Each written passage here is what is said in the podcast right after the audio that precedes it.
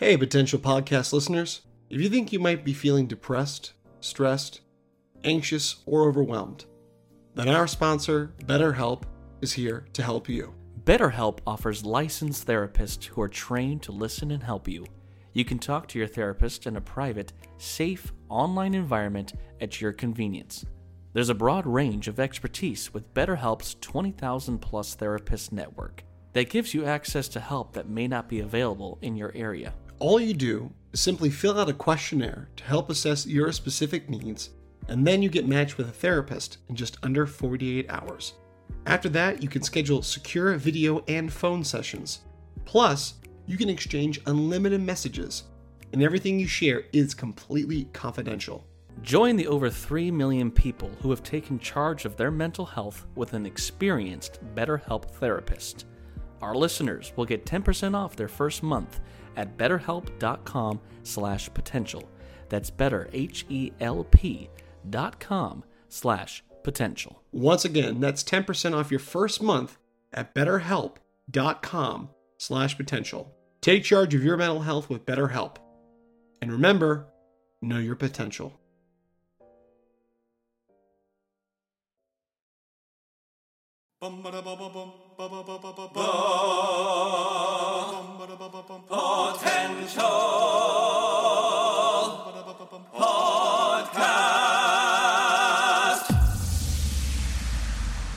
Reviewing the latest in movies, TV series, video games, books, and more. This is Potential Picks. Okay. Hello, you. Hello, and welcome back to another edition of Potential Picks. I'm your host, Teo Sokol, and joined by my co-host and uh, fellow scholar, Chris Dewar. Today's episode we're reviewing the fourth season of the psychological thriller television series You. For those of you who uh, not watched season four or have not watched any of the seasons, this is your spoiler warning. Spoiler warning. Each season's kind of gone to a bit of a different location, but now we're totally out of the United States as Joe has moved to London under a whole new identity, still seemingly trying to find love, uh, and he can't quite do it. I wonder why. uh, but uh, this was interesting, like many shows of Netflix and other series. This was split into two parts. So the first one was in February and then finished up in March. But we wanted to kind of tackle it all together uh, so that we can watch it in one cohesive piece. But Chris, give us a brief synopsis of season four of You. So after the tragic events what happens in season three, where uh, he has killed his wife and uh, his son go with another couple, and he basically runs away. He basically, you know, gets out of the U.S. Uh, and the season ended with the big cliffhanger of him in Paris, uh, gonna track down Marianne. Well, we then start the season off with he's actually in London, uh, and he's tracked her to there, and he's now taken a life as a professor, and he actually is trying to just be a professor. He just wants to live a normal life. God, so fucking tired of that. He is just wanting to live a normal life and be a professor, not do any murdering, not do anything bad. But this isn't, you know, the path Joe Goldberg's going to be on. Uh, so he soon meets kind of a group of socialites who are the high end of London. And after a somewhat party night, he wakes up to a dead body in his flat. Uh, and this starts off really what the first half was, which is this kind of more murder mystery. And I will say right off the bat, it was a nice kind of change of pace for the show. I think right off the bat, they couldn't be like, even though we're in a whole different area, we can't just do the same formula of he sees some girl, who are you? I need to chase you. Yeah. and instead, it's actually more about him kind of wanting the chase of who is this murderer. Uh, they call it like the eat the rich killer because a lot of the targets for this first half are all again this kind of group of rich socialites. I enjoyed this change of pace. Although yes, this does lead to a romance throughout this series. It was a nice way to be like, okay, we've done the formula, you know, Love Quinn had two seasons worth of attention, and third season really built to a high dramatic point. So this was kind of a nice way to reset. And again, with him being this murderer, the serial killer, there's this fun element of the British who done it, uh, and a little bit of that element of like Jack the Ripper, and you know, killers that have come before in the British scene. This plays off very much like there's, there's you know this whole this whole section of the first half where they go to this big, huge mansion in Hampstead. And I'm pretty sure it was the same exact mansion that we saw in the invitation. It looks very, very much yeah, the exact- same. Yeah. Um, of course, this was much better used. The invitation. that movie was god awful. Yeah. Um, but I was digging the characters we were meeting in this first half, and how the story was playing out, where Joe was chasing this killer under this new identity as opposed to a lover. Yeah. And it's funny you say that because a lot of people were like, oh man, this first half is boring and whatnot. But I really did enjoy it as well. It was just something different. And when you have, how far can you go with this character who, you know, he keeps obsessing over some woman and finds a way to be, you know, become part of her life. And of course, he, he murders not, you know, on purpose, as he says, but it, it kind of comes a part of him because of his Mhm, nature. yeah. So yeah, I really enjoyed that. But I will say the you know the socialites and stuff. I think they did really play it up very good of these people that are like the worst, of the worst. And that's one thing I love about the show is that Joe Goldberg is horrible human being. you do not want to. The people he comes in contact with are almost as bad, if not worse, than he is at times. You know, and, and all these socialites are just like, you know what, kill them all. I was like, I hate all these people so that was that was kind of interesting but really good casting i really enjoyed the casting of course but uh we leave on this really interesting you know kind of cliffhanger Where we do find out who is uh, the rich killer and it is this ed Speleers' character who uh, his name is Reese Montrose, and he's this author who kind of was started in poverty, really kind of grew up in it, but then he seems to despise all these people. So he's like, I'm trying to take him down, and he's like, Oh, I see a kinship with this guy Joe. And throughout the whole first half of the season, he's been sending him text. He's been kind of, you know, enticing him to, well, Joe, come out and play, so to speak. So Mhm. that's where we left off of that first half. Yeah, and you know, before we go into part two, I, again, I think some of the best scenes in part one were all the stuff in Hampton at this big uh, mansion out in you know out the outskirts of, of London, and this group of characters. I mean, you got Lukas Gage, who we've seen, you know, he, we saw in the um, first season of The White Lotus. He's been popping up and stuff as Adam, and he is uh, dating Lady Phoebe, who's played by Tilly Keeper, and that's a big plot point. Is he is a, a guy who came from wealth from his parents, and he's kind of falling from grace with that, and so he desperately needs uh, to make an engagement happen with his uh, his beloved to keep her money, which is a big plot point. And then another one I really liked his work was uh, Ben Wiggins plays Roald, Yeah. who is a, a aristocrat and a childhood friend to Kate, and definitely a rival to Jonathan, who is Joe's alter ego. Uh, and there were some great hunting scenes out in the woods where at any moment you thought this guy was going to straight up kill Joe, uh, and they think that he is the killer, uh, which was led to some just great. So it had some great whodunit moments. You know, I love there was one scene where um, they discover a body in a room. And they're like, "There's no way to get this downstairs without anyone noticing," and having to like throw it out of a a window. And he gets that idea because earlier Roald pushed Joe out the window, perfectly timed so that he would land on like a hedge bush, uh, not to kill him, but to basically send a message. Speaking of invitation, we do have uh, Lady Phoebe's kind of like caretaker uh, fixer. We've got uh, Sean Pertwee, which I was like, oh, Yeah, same guy. He's still working there. See, he's still working there. I would actually at this point it'd been great to be like the plot twist. They're all vampires.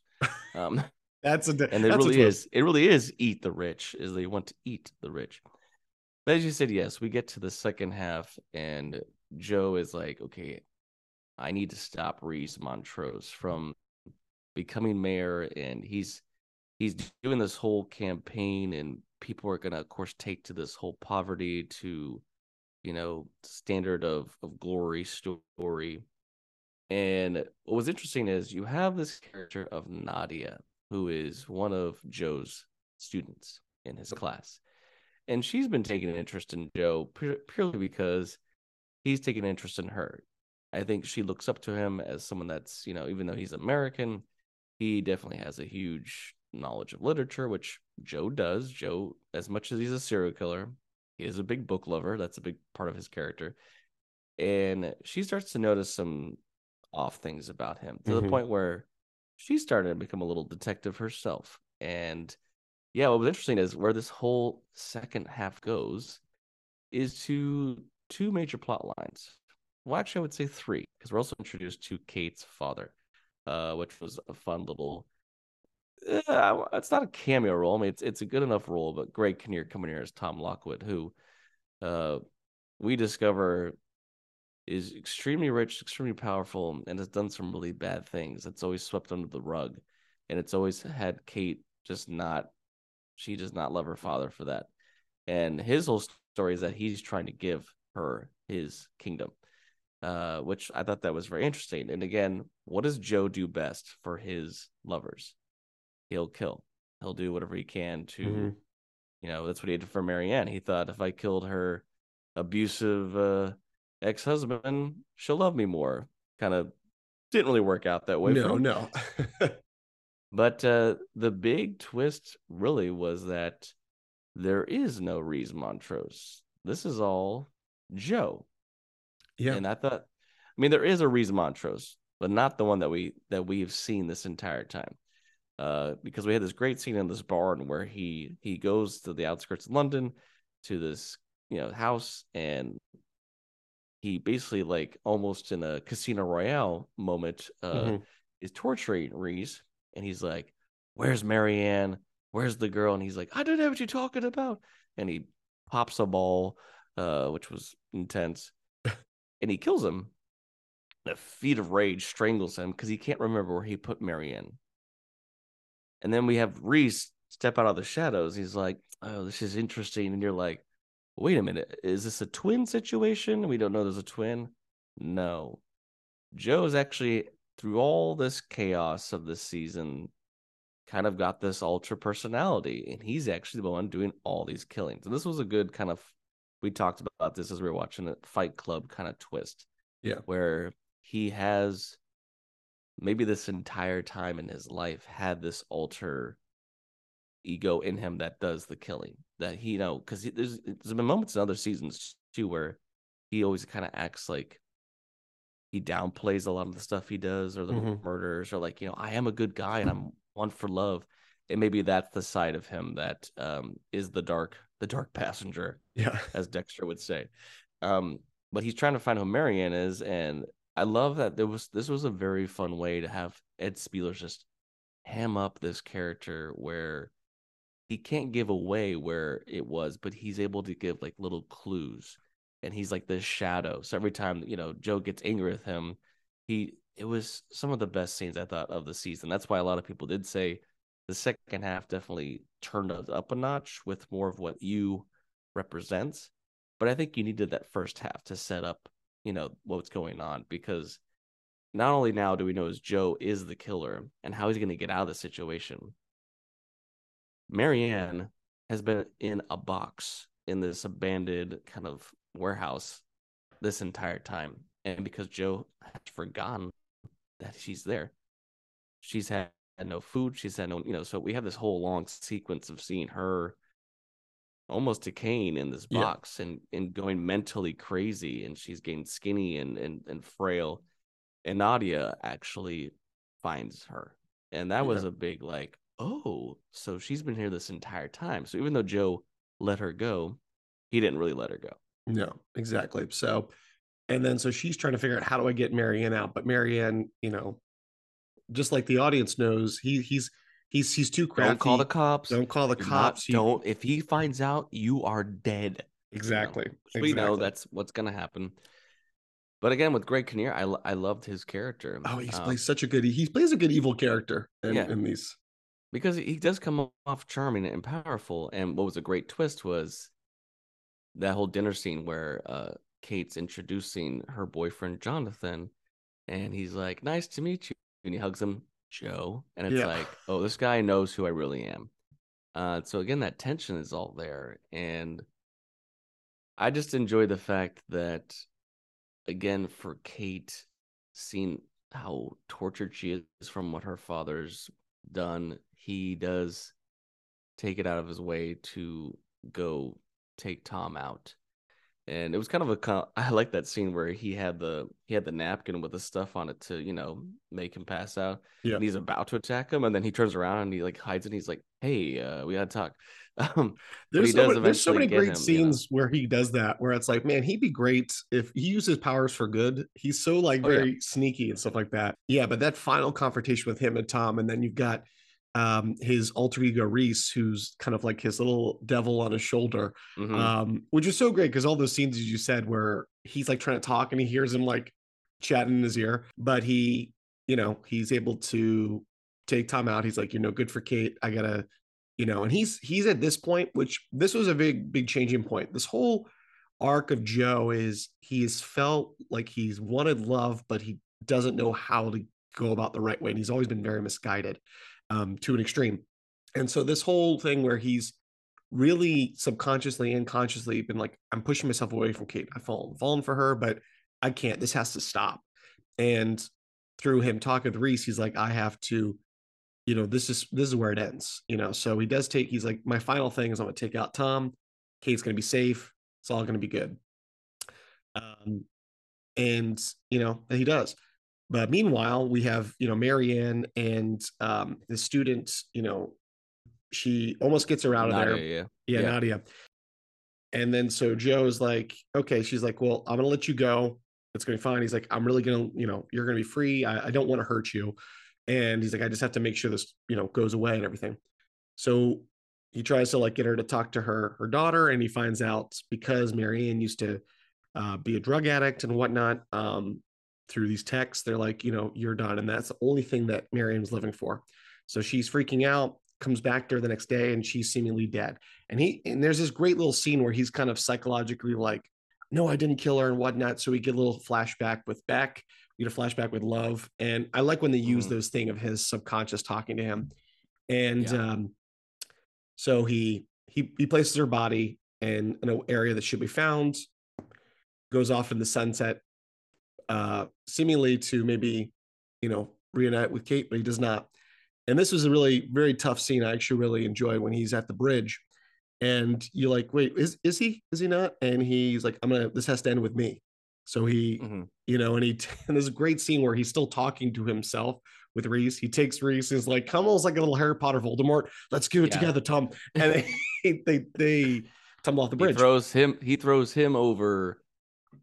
You know, obviously not re- and realistically, but uh, in a way where you know, get rid of my alter ego, and then he does jump and he uh, attempts to commit suicide. And uh, yeah, very powerful just to see that. That's kind of where Joe thought he would leave off. As the, the way this can end is by doing it myself. If I get myself up to the cops, I could be in jail for the rest of my life, and this is the way it has to go. Well, Joe does not die. There's actually, you know, as most places have this, there's uh, often crews that, uh, you know, see if people jump and he gets saved, and you know he's in the hospital, and we're like, "You got really lucky, man. You know, you're you're so close to, and that they found you."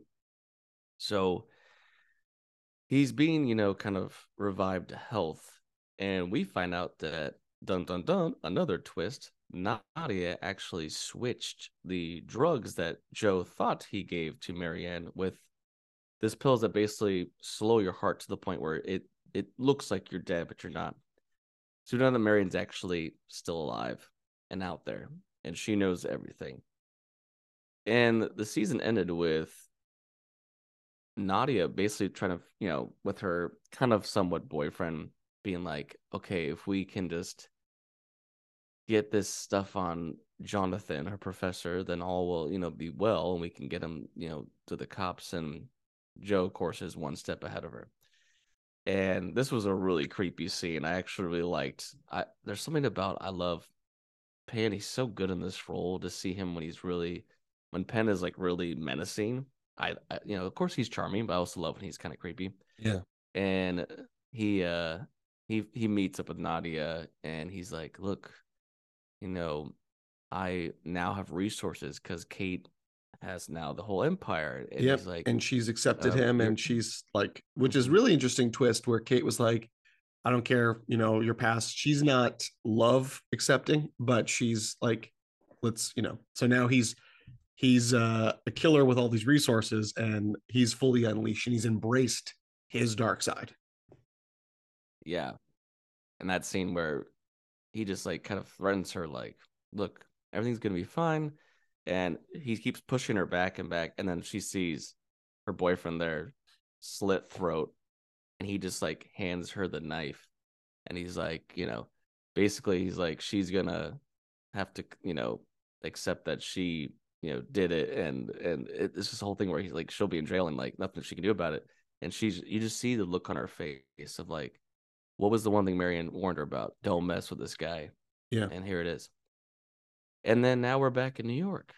And Kate is, you know, starting her take over this empire. Joe's back to being clean shaven, a little back to the shorter hair, back to that season one look.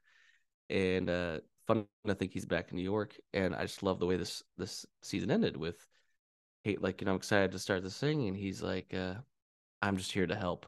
And this the the glee on his face of like now he can be whoever she needs him to be. And I think this is where one more season will be great. If we can get one more season where we see Joe in his true prime, if he will, as a killer, but maybe for good, where it's people that Kate needs to take out for you know, you know, Kate is not her father. I think she's going to use this empire for good, but you know, we don't know that. yeah Kate might have a dark side as well, as we've seen throughout the season. So, yeah, the two parts I think worked well. Again, the who done it, and then all the twists and turns of that second half. And uh, I do hope they get a season five. The show is just still as good as ever. And they lot of it- actually they actually did announce there will be a fifth and final season this will be the final season um oh, when did they announce that? Uh just just like just recently i think it was maybe Okay. like a week or a couple weeks ago I haven't seen anything about that yet. I think it hasn't been fully announced, but I know he he said the creator told him the ending he wants for a fifth season. ah okay and Penn's like, I think it'll be a great. Even with the interviews, he's been like, there's still some story to tell for Joe. So he's like, and I think when you came out, I think both parts surpassed Stranger Things. Like you know, yeah like every every Netflix show at some point surpasses the next one because it's the like predecessor yeah well, we have only one show to watch at a time on Netflix, you know, or at least a big show. So, but he's so good, and the cast is good. The filming is great. So, again, I really enjoyed you season four. It was different, it was fun, and I can't wait to see where they go next. So, for me, I'm gonna give you uh, an 8.5 out of 10. I'm going to give it the same. And you can check out all four seasons of You streaming now on Netflix. And that was this edition of Potential Picks. Thanks for listening to the Potential Podcast. You can follow us on Instagram and Facebook at the Potential Podcast or on Twitter at the Potential Pod. Or you can email us. Send us your positive feedback and thoughts, suggestions, and more through our email, thepotentialpodcast at yahoo.com. I'm your host, Chris Dewar. And I'm your host, Taylor Sokol. Stay tuned for more episodes on pop culture Entertainment. And nerdom. And remember, Know know, your your potential.